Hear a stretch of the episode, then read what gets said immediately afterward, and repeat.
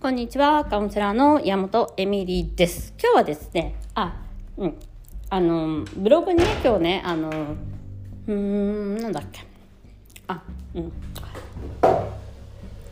えー、セックスレスの話で同棲中のセックスレス、まあ、すごく多いんですよ私今受けてるカウンセリング受けてくれてる方もね。同棲中だったりとか同棲をやめなきゃいけないとか同棲中のセックスレスの方が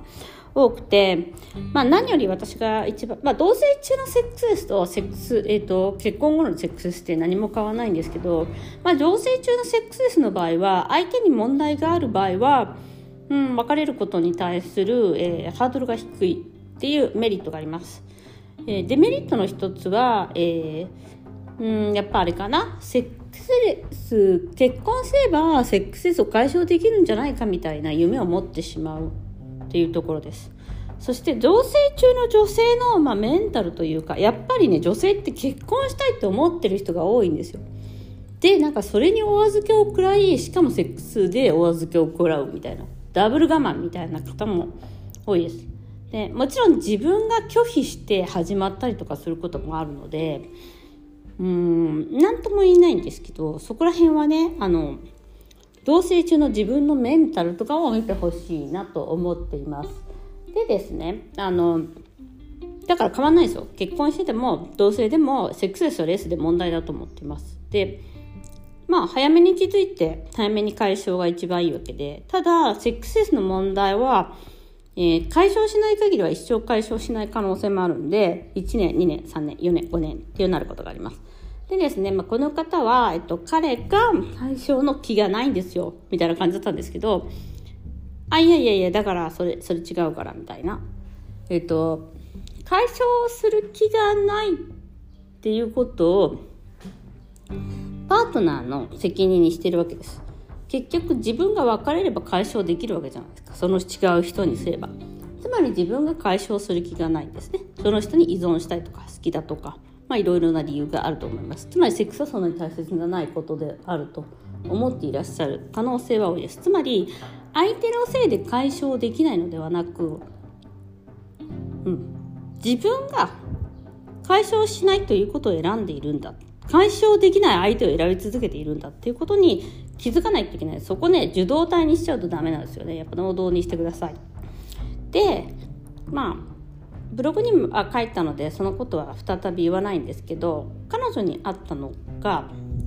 誤解というか私のことを話せて理解し本音を話せればみたいな感じだったかな。うん、私は本音を話してないからなんかそういう本当は私が拒否してるんじゃないかなと思ってますみたいな。自分の本音っていうものに、えっと、相手と一緒に向き合ってきてないみたいな感じだったんですけどあの女子あるあるの話でなんか理解してほし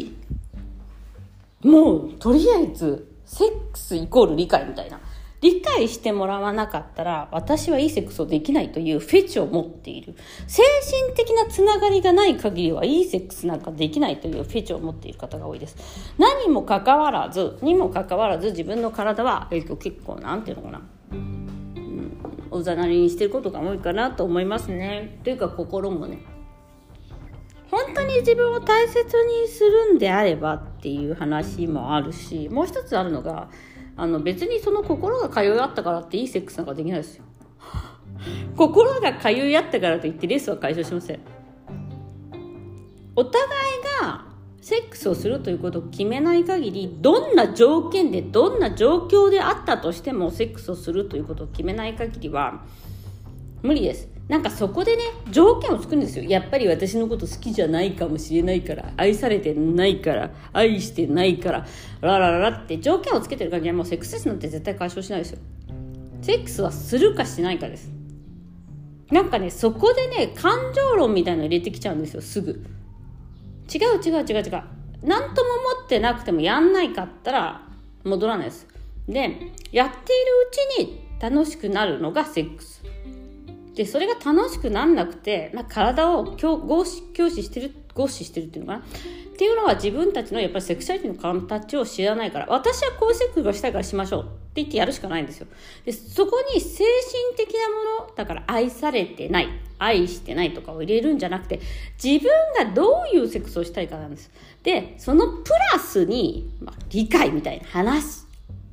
愛されたみたいなのがあったら、まあ、どうやったら愛されるかって感じるか、まあ、5つの愛の使い方っていうコミュニケーション論があるんで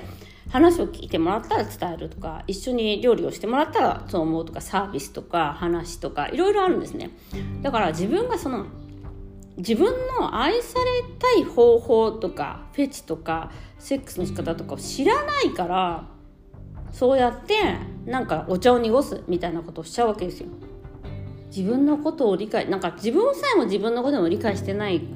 のにって自分でも言ってましたけどあのでそれはなぜかっていうと欲望を隠すからなんです。嘘をつくから自分でセックスがしたいのか相手に理解してもらいたいのかあの結婚したいのかまた別じゃないですか。でセックスがないと結婚するってまずいって読みましたって言うけどなんかええ何それみたいな。自分はそのセックスがない状況でも全然満足なのっていう。なんかねそこをねみんなね隠すんだよね。自分がやりたいっていうことを隠してる。自分自身に別に私に言ってくれなくてもいいし別にそんなブログに書いてくれなくてもいいけど自分自身にさえも隠してたらそりゃレスなんか解消しないよみたいな話なわけですよ。だからやりたいのかやりたくないのかその人と。みたいなね。でもそこでいやでもね心がってかなってくるともうまたなんかややこしい女になるわけでもね心があってねなんかね愚痴を言いたいとか多いんですよ女性って。愚痴聞いてくれでそれも見なきゃダメ。愚痴を聞いてほこんなに私愚痴を聞いてほしいんだ。こんなに不満があるんだ。私の人生ってこんな愚痴だらけなんだって。分かんなかった限りはあのまあ間違った方向にいますしレース解消どころじゃないという話です。ということで今日も、えー、感そうですねあの解消するにあたって自分のセクシャリティに自信自信と自信と何責任持ってほしいなと思いますね。ということで相手に丸投げしないセクスレス解消してないというしなくてもいいという男性と付き合い続けている自分に問題があるということに気づいてください。ということで今日もご視聴ありがとうござい。